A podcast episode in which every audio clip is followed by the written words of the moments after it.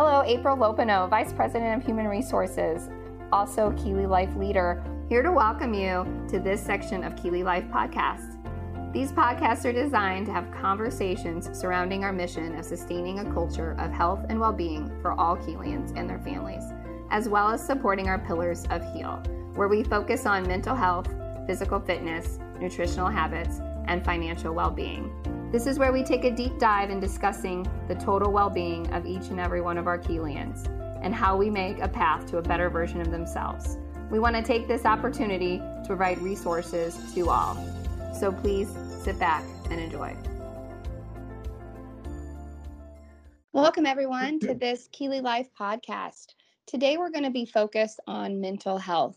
Today, I have a wonderful guest with me, Mary Weatherford. Welcome, Mary. Thank you. Good morning. Good Morning.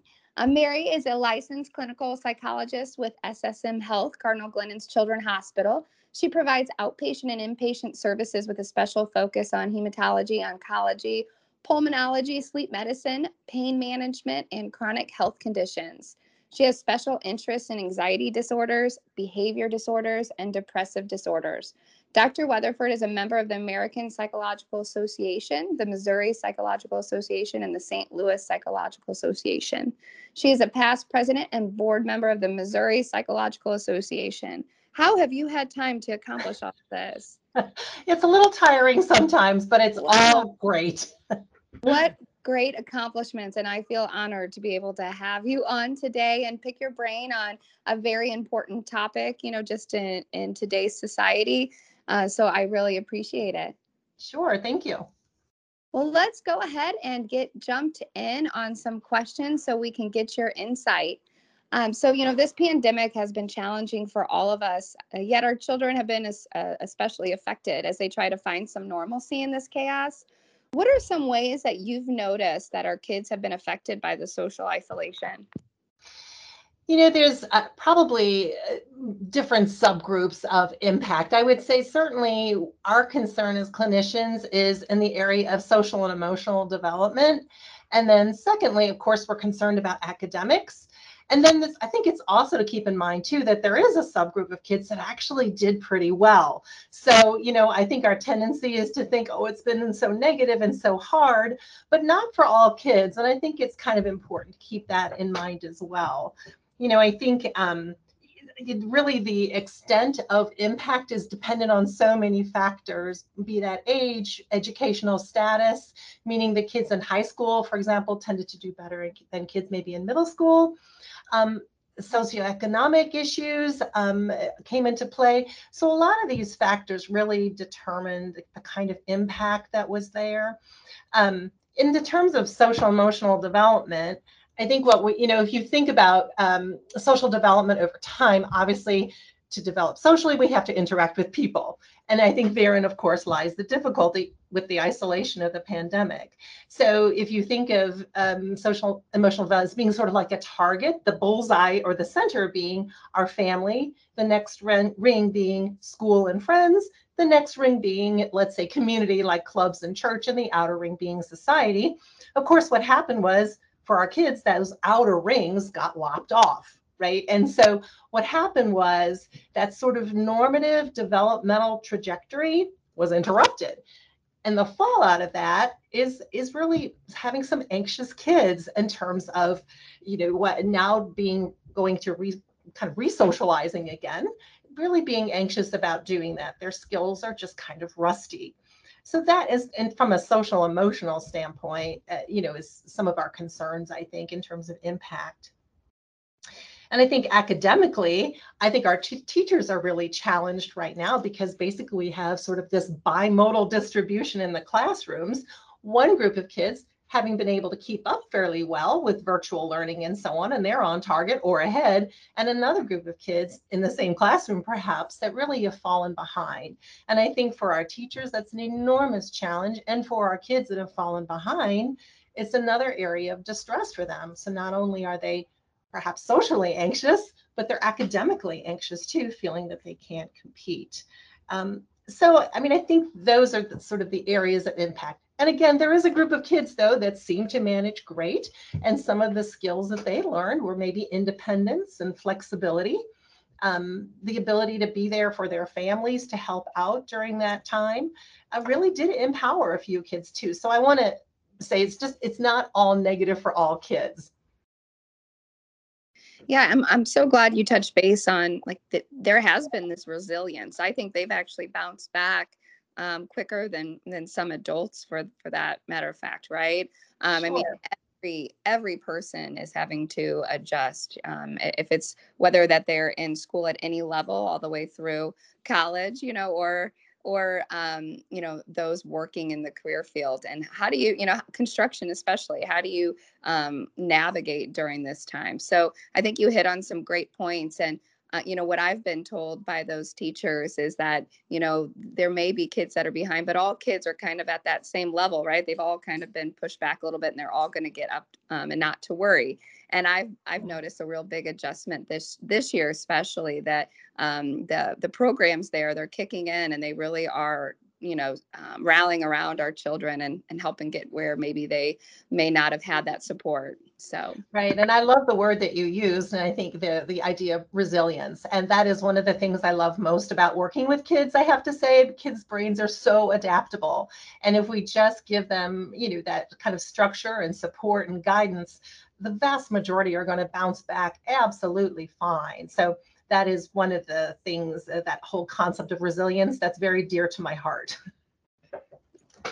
Yeah, and and I think also, you know, many people consider our kids to to be small adults. Yet, you know, in talking to you, it seems like children present concerns differently, right, than we do. And so, what are some of the signs, symptoms of children experiencing mental health struggles? like anxiety or depression that really as parents or teachers we should be uh, honing into and, and how, how do we even begin that uh, path Sure. You know, I think um, what's important to keep in mind is just the concept that, you know, adults can tell us how they feel, kids show us how they feel. And I think it's really important to approach our kids with that mindset.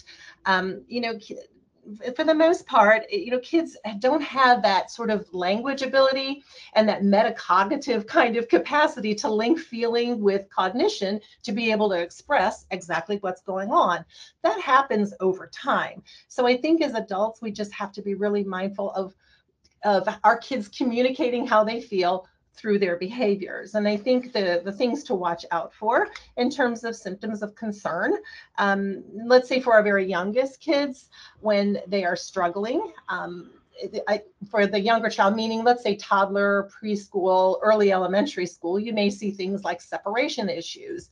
Um, these kids become more clingy, maybe more attention seeking, or asking you to do things for them that they previously would do for themselves you might see sleep pattern disruptions or even like um, somatic complaints like my tummy hurts and there's just no sort of organic cause for that. So that's kind of our young kids where we get concerned. And again, it's not just that they've had a bad day. These would be symptoms that really persist over time. For our mid to older elementary school age kids, this is where again the kids are able to think a little more hypothetically and that's scary for them because at that age kids begin to develop those fears of death fears that i'll get sick fears that i might die fear you know cleanliness you know i see um, excessive cleanliness um, appetite disturbances sleep disturbances of course and again those somatic complaints or the body complaints tummy aches headaches that kind of thing. And in this age being the mid to older elementary, that's where you begin to become concerned also about this compulsive computer use, compulsive use of electronics, which then, of course, sp- spills into our preteens and teenage kids.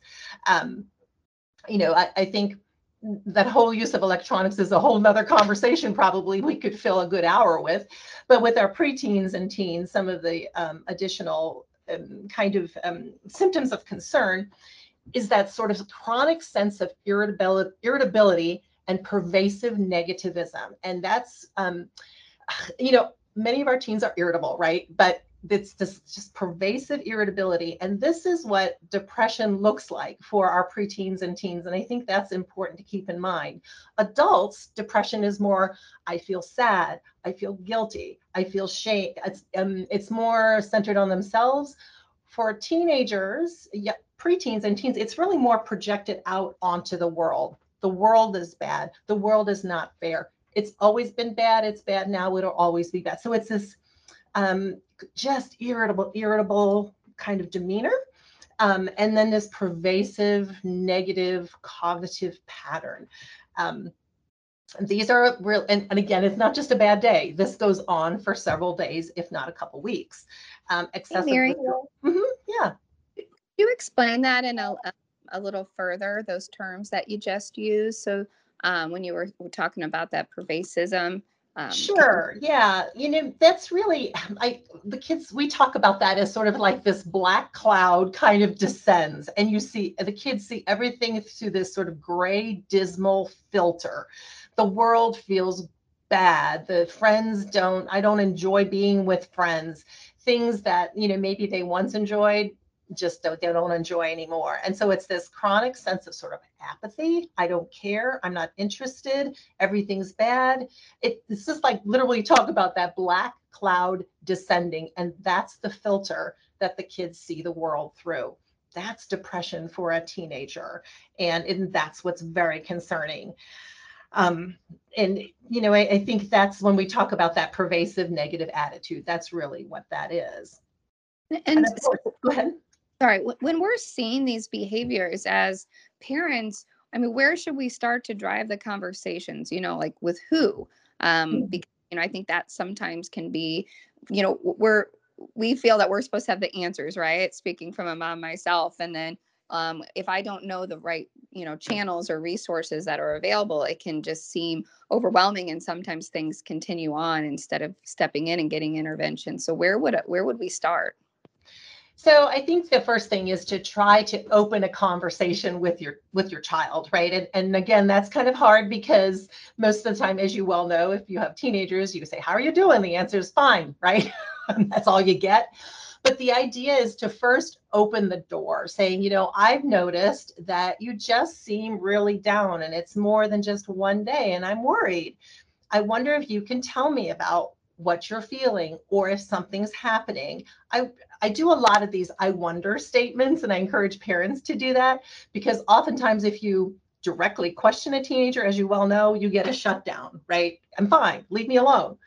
But you just open the door with I wonder and you see if the kids eventually will walk through. You know, I was saying I don't feel good and I don't know why. Well, that's a start let's try to figure this out together. So I think the first is communication with your opening that door, the I wonder statements.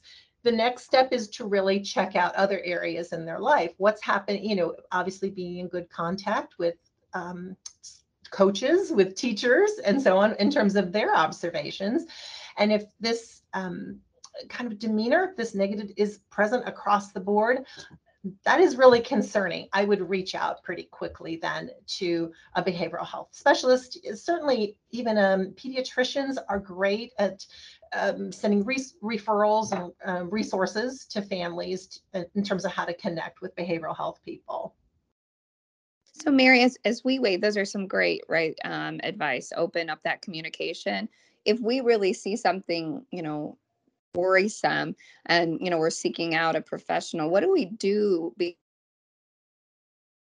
um, you know obviously that's one of the negative things that have have um, happened within our medical system is the ability to get care quickly. Right. so you know with um, i know there's organizations that have started to do teledoc medicine for mental health which keeley is one of them so that's amazing.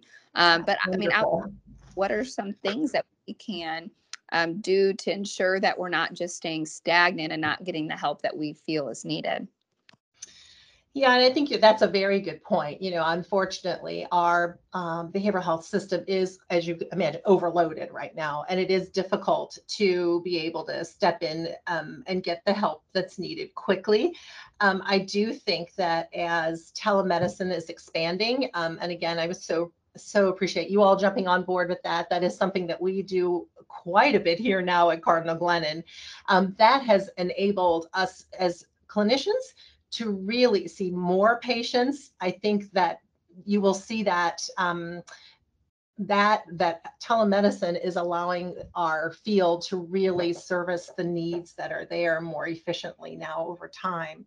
One of the things that you know we, we really try it while you're waiting basically to get in to see somebody we really talk about trying to maximize a kid children's positive experiences from the world. That can go so far in um, helping a child get really begin to feel better. Um, and sometimes it's not even just actual experience a positive experience. It's teaching our kids to pay attention not so much to what's negative and bad, but to pay attention to what's good and positive. And, and again, this is the concept of resilience, right?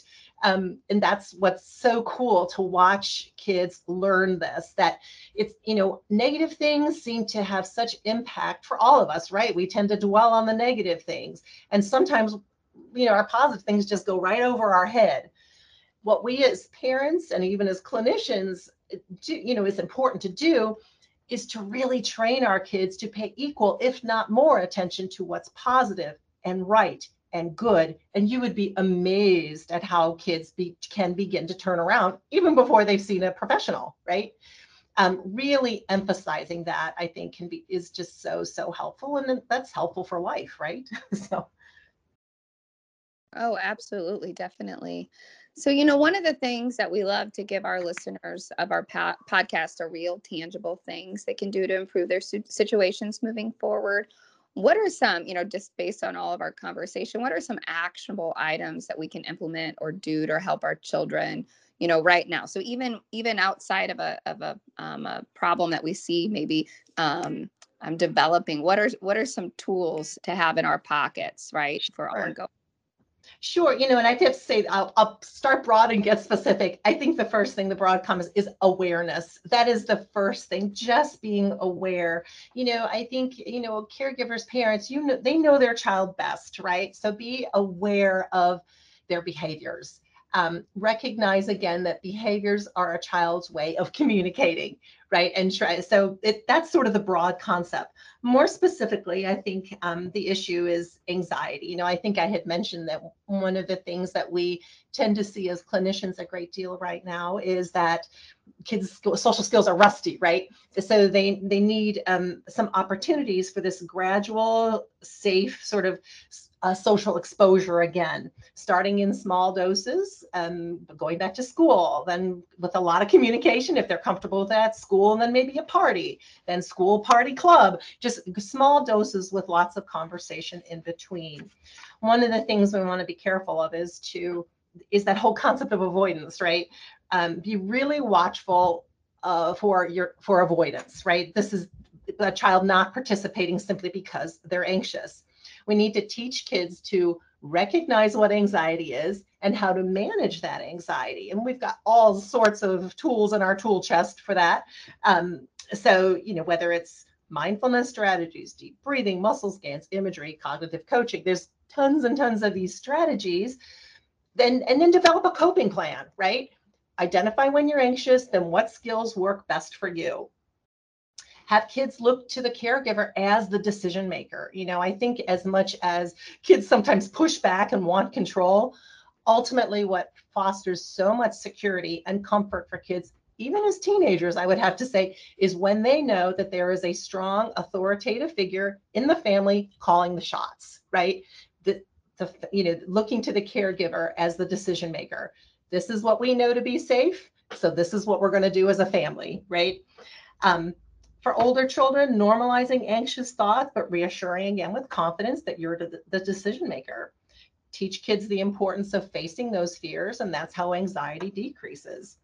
Um, and again, I think I want to go back to, yes, I keep going back to resilience, but really teaching kids um, to remain positive in their perspectives, right? It's not to ignore the negative things, it, but get a sense of when something negative happens, we can work with that even if it's just acknowledging that it feels uncomfortable, then we work with our feelings, right? But also to pay attention to what's good and right. Um, and, and again, you know, I think that gets into that whole concept of um, struggle. I think is sometimes as caregivers and as parents, oh, it's so hard to watch your child struggle. But it's exactly that struggle that helps the child and getting when they get through that they feel confident and feel pride right? So struggle is so important but supporting the child along the way um, that that is incredibly important in building that confidence and pride and ultimately those are the seeds of resiliency you you have so much great information, Mary.